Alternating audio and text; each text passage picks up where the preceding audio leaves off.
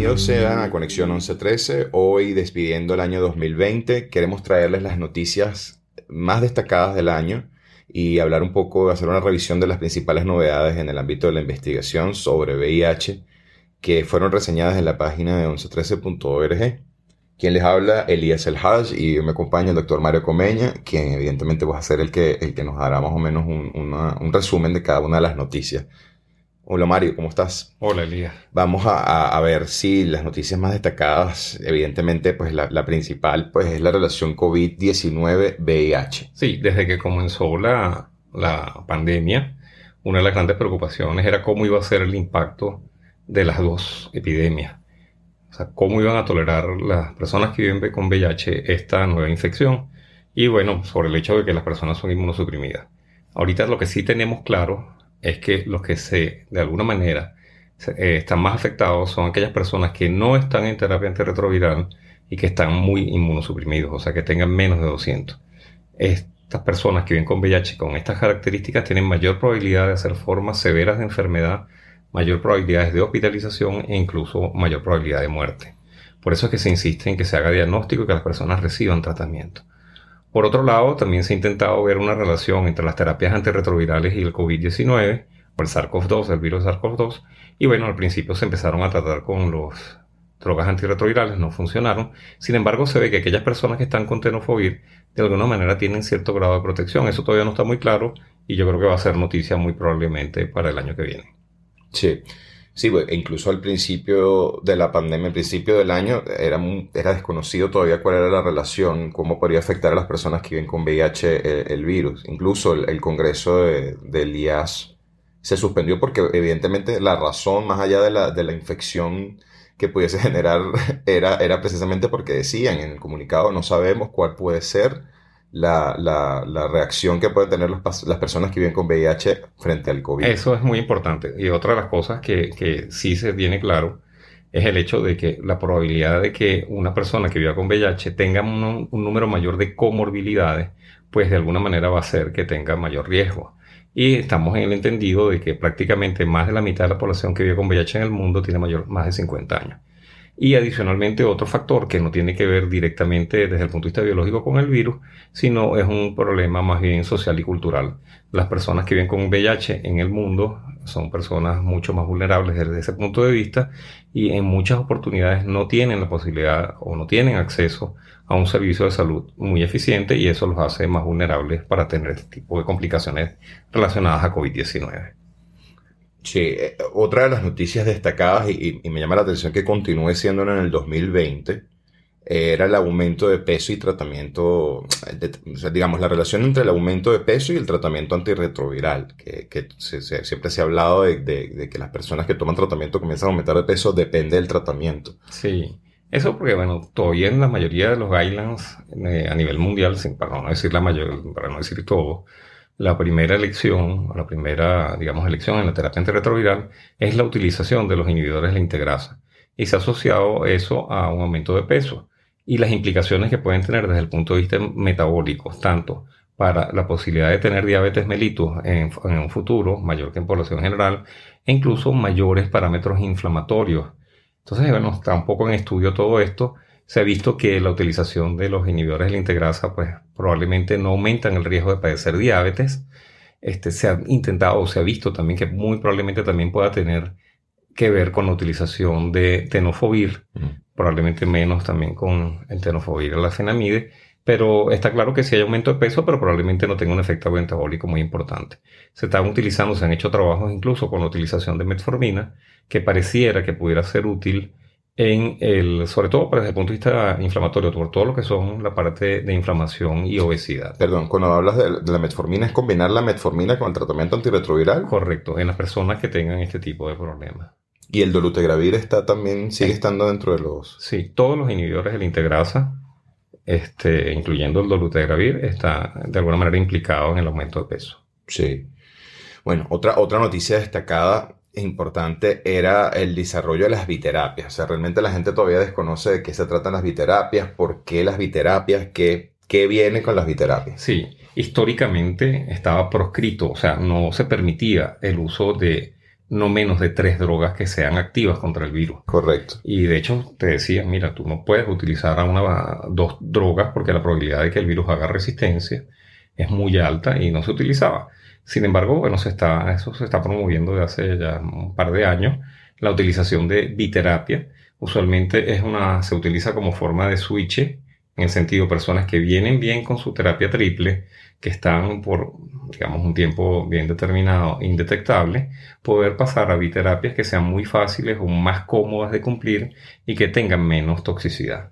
Los primeros ensayos se han hecho sobre todo con el cabotegravir, más entricitabina, y actualmente se, han, se están haciendo unas bien interesantes como puede ser islatravir con con doravirina. Estas combinaciones parecieran que pueden lograr un 90% de que las, si las personas lo toman de mantener una carga indetectable a las 96 semanas. Eso luce interesante porque esto nos está facilitando el tratamiento. O sea, ya lo que es importante en lo que es el éxito de la terapia antirretroviral es que las personas sean o estén adheridas al tratamiento. Ahorita hay que todavía hacer más el, hecho de que tengamos terapias menos tóxicas, más fáciles de tomar, incluso con la utilización de las drogas inyectables que están muy en boga, mm. sobre todo que es la que les acabo de conversar, que es eh, cabotegravir más rilpivirina, eh, pues esto hace que, que bueno, que, sea muy fácil, digamos, tratarlos y el éxito va a ser mucho mayor. Sí, bueno, de hecho las inyectables vienen ahorita, también son otras de las noticias destacadas Ahora, me llama la atención que tú estás hablando de adherencia, pero finalmente la adherencia no, no, no, entra mucho en este. O sea, porque finalmente van a tomarse una pastilla diaria también. O sea, lo que estamos hablando es que lo que puedes es, mejorar la... la... adherencia, la, la posibilidad que tengas menos efectos adversos. Correcto. Hace que la persona se tome, se tome más, más mm. O sea, la adherencia al tratamiento no solo va relacionada con el número de pastillas que se tiene que tomar a una persona. Porque si tú tienes una sola pastilla al día que te cae malísimo, pues igualito tú la, la vas a rechazar. Sí, es verdad. Y bueno, el, fíjate que estoy viendo que las, digamos que de las noticias más destacadas viene el reto del envejecimiento y yo creo que lo pudiésemos relacionar porque la gente que ha envejecido con el VIH pues ha pasado por todo ese, ese, ese esquema de tratamientos que han venido desde el inicio de la epidemia hasta hoy. Y, eso sigue siendo una noticia. ¿Cómo es el reto del envejecimiento? ¿Cómo, ¿Cómo tú ves la población que envejece con VIH en Venezuela? Sí, fíjate que, que, lo estábamos hablando, ¿no? Ya prácticamente en el mundo más de la mitad de las personas que viven con VIH tienen más de 50 años. Tenemos otra, digamos, otra cosa que es absolutamente real, que la probabilidad de tener comorbilidades asociadas es mayor que en población general. Y estamos hablando de enfermedad cardiovascular, estamos hablando de diabetes, estamos hablando de enfermedad broncopulmonar obstructiva crónica, y eso es porque, bueno, mayor consumo de, de tabaco, de cigarrillos, etcétera. ¿Qué sucede? Esta probabilidad, digamos, de que las personas tengan que tener mayor acceso y mayor frecuencia de consultas a nivel del sistema de salud pública es mucho mayor. Sin embargo, no es solo eso. Es el hecho también de que las personas que envejecen con el VIH, por un poco el tema de estigma, discriminación, este, recuerden que la población más afectada son la población de hombres que tienen sexo con hombres, que es una, digamos, un grupo de personas que viven en mayor soledad, pues les cuesta un poquitico más de llevar a esto. Entender que hay que buscar la forma de que eh, este grupo de personas tengan una vida más, digamos, más saludable y que tengan más calidad de vida, que después lo vamos a comentar también probablemente, que son el nuevo 90% de... El nuevo 90%, el, nuevo 90 de, de, mm. de eh, es importante. Y está esa experiencia que muy bien conoce, que hacen, que han hecho los ingleses, que... Te iba a comentar, Silver Clinic se llama, ¿no? Sí, que simplemente son clínicas que están diseñadas para cubrir las necesidades de las personas que están envejeciendo con VIH, que no solamente hacen una combinación de la atención, digamos, geriátrica desde el punto de vista, digamos, de, enfermedad como tal, sino también desde el punto de vista de lo que son los factores o darle eh, recursos a ellos para protegerse y generar fortalezas que permitan el desarrollo, sobre todo en hombres gays, bisexuales y en hombres que tienen sexo con hombres. Aquí, sin duda alguna, hay que hacer una atención mucho más integral. Correcto. Aquí, aquí, ya que estamos hablando del cuarto 90, cuéntanos del cuarto 90, que es otra de las noticias más destacadas del 2020. La gente habla del cuarto 90 y no, no se entiende mucho. Sí, el cuarto 90 es el, el es el cuarto 90, pues el primer 90 es 90% de diagnóstico, el segundo 90 es 90% de acceso a terapias antirretrovirales, el otro 90 es que el 90% de las personas tienen que tener su presión viral y el cuarto 90 es que el 90% de las personas que viven con VIH en el mundo tengan una calidad de vida adecuada. Y eso parece fácil decirlo, pero es bien complicado. Mm, imagínate, o sea, en Venezuela que la población que vive sin VIH, la calidad de vida está cuestionada realmente cómo, cómo poder... A mejorar esto de una persona que vive con VIH, sin duda es algo difícil, pero está claro que el punto es eliminar o seguir luchando contra el estigma y la discriminación. Ese es el primer paso. Sí. Mira, sigue siendo noticia 2020, la vacuna preventiva del VIH. Sí, el tema vacunas es un tema súper interesante. Fíjense, cuando hacemos un paralelismo entre lo que es COVID o la, la pandemia del COVID-19 y la pandemia del VIH, en el COVID-19 en menos de un año se logró una vacuna de un 95% de efectividad. Está claro que los virus, los, virus no son exactamente los mismos, no tienen las mismas características, pero ya tenemos 39 años de epidemia o de pandemia de VIH y todavía no hemos logrado una vacuna que sea realmente este, eh, efectiva en el caso de, del VIH. Se está probando ahorita, hay un ensayo internacional que es el Mosaico, se está llevando en Barcelona, España. Este tiene dos centros de, además en el que se está se está trabajando muy duro en esto. Hay que hacer notar de que, bueno, que la gente, sobre todo la gente en, en Cataluña, están trabajando, digamos, con, tienen un grupo de trabajo bien interesante. Eh, se trabajan con gays, bisexuales y hombres también tienen sexo con hombres. Esta, este es el primer ensayo que está en fase 3. O sea, que ya se está probando con, con un régimen de vacunación pareciera bien interesante e, e importante. Una de las cosas que, que siempre llama mucho la atención es que, bueno, evidentemente, este, en los que personas que están participando son aquellas que se niegan o que no les gusta utilizar PrEP. Cuando, ustedes como todos muy bien saben, el PrEP es una herramienta para prevención. Y bueno, nada, yo siento que es una necesidad todavía en el mundo tener una vacuna que de alguna forma sabemos que tenemos estrategias de prevención que son realmente efectivas, que son las que se promulgan mucho en OC13, como es que la gente se haga la prueba, que la gente reciba tratamiento, que la gente esté indetectable para que sea intransmisible.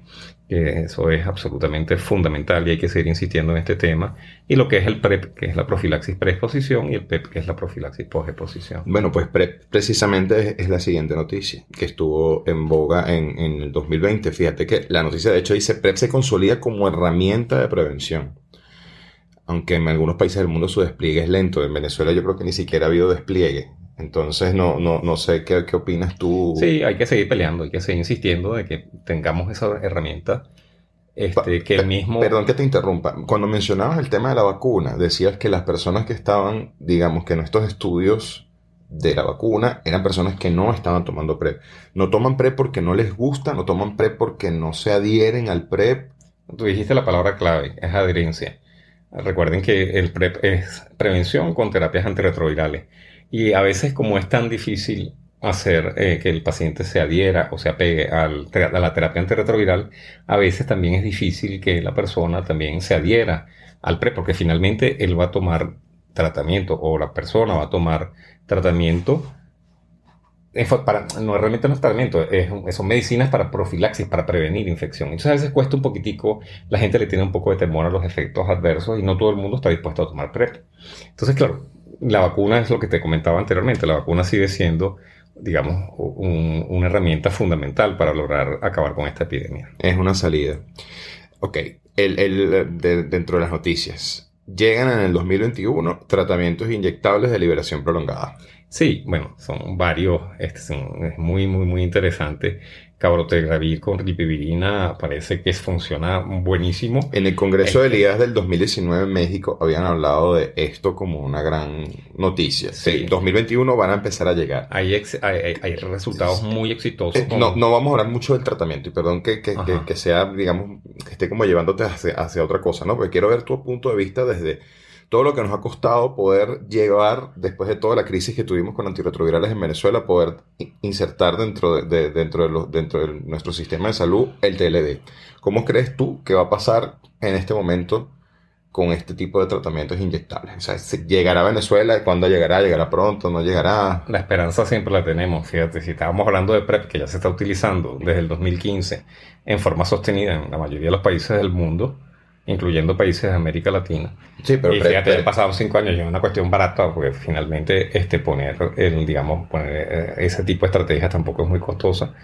El que este tipo de medicamentos, que evidentemente tienen un costo un poco más elevado, pues esperemos, si por mí fuera que lo tuviéramos de una, pues en la misma, digamos, paralelo a lo que puedan estar recibiendo los países de Europa y de Norteamérica está claro que es una maravilla. O sea, el hecho de que sea un inyectable y que se coloque cada dos meses mm. y se evite que una persona esté todos los días tomando terapia antirretroviral, pues es una maravilla y el éxito. pero esto es, un, esto es un tratamiento que requiere de un buen control médico. No es que la persona se va a autoadministrar el medicamento. O sea, él tiene que ir a la clínica cada dos meses a colocarse su terapia antirretroviral. Sí, de, alguna manera eh, estamos viendo que eso pudiese ser en este momento, en este preciso momento, algo complicado.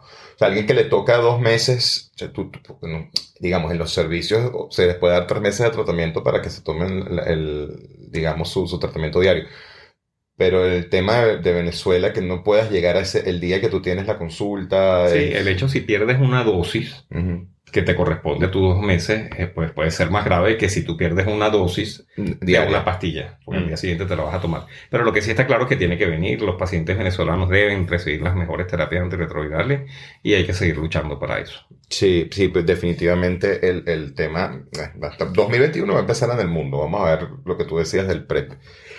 Pues nada, eh, Mario, esas son realmente las noticias que más destacaron.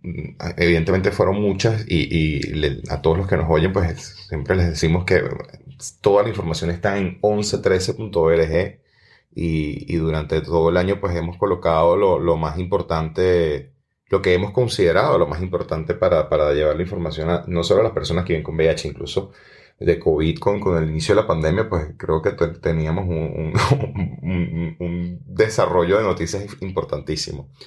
Mario, cuéntanos cómo ves el 2021 con, con desarrollos de salud. Eh, nada, yo creo que eh, ha sido muy interesante desde el punto de vista de médico y de investigación científica el año 2020.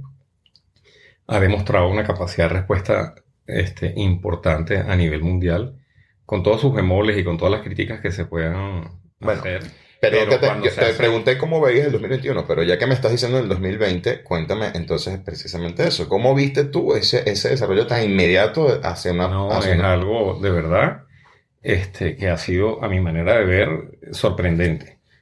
Y, y disculpa que vuelvo otra vez a comparar las dos epidemias. En menos de un año tenemos formas diagnósticas inmediatas, fáciles, de bajo costo. Adicionalmente tenemos tratamientos que, bueno, que muy discutidos, unos que si funciona o no funciona, pero se ha hecho investigación en muchos tratamientos. Y por otro lado tenemos una cantidad de vacunas que ya se están aprobando que tienen una efectividad más del 90-95%. Eso es un exitazo. Eso no cabe ninguno. Está claro que esta epidemia paralizó al mundo. Y bueno, había que buscar formas de hacerlo. Pero realmente en un año se ha hecho muchísimo. Yo creo que esto para el punto de vista de investigación va a ser tremendo para, no solamente para COVID-19 o para SARS-CoV-2, sino para todo lo que es el, digamos, todo lo que es la investigación a nivel mundial. Lo que sí está claro es que una de las cosas más importantes que ha demostrado, aparte de todas estas fortalezas, es que también ha puesto en evidencia las debilidades de los sistemas de salud en todo el mundo. No solamente en los países de, que están en vías de desarrollo o el tercer mundo, como lo quieran llamar, sino incluso las debilidades que han tenido los países del primer mundo. O sea, no hay que hacer, hay que hacer también inversión para fortalecer estos, estos, digamos, estos sistemas.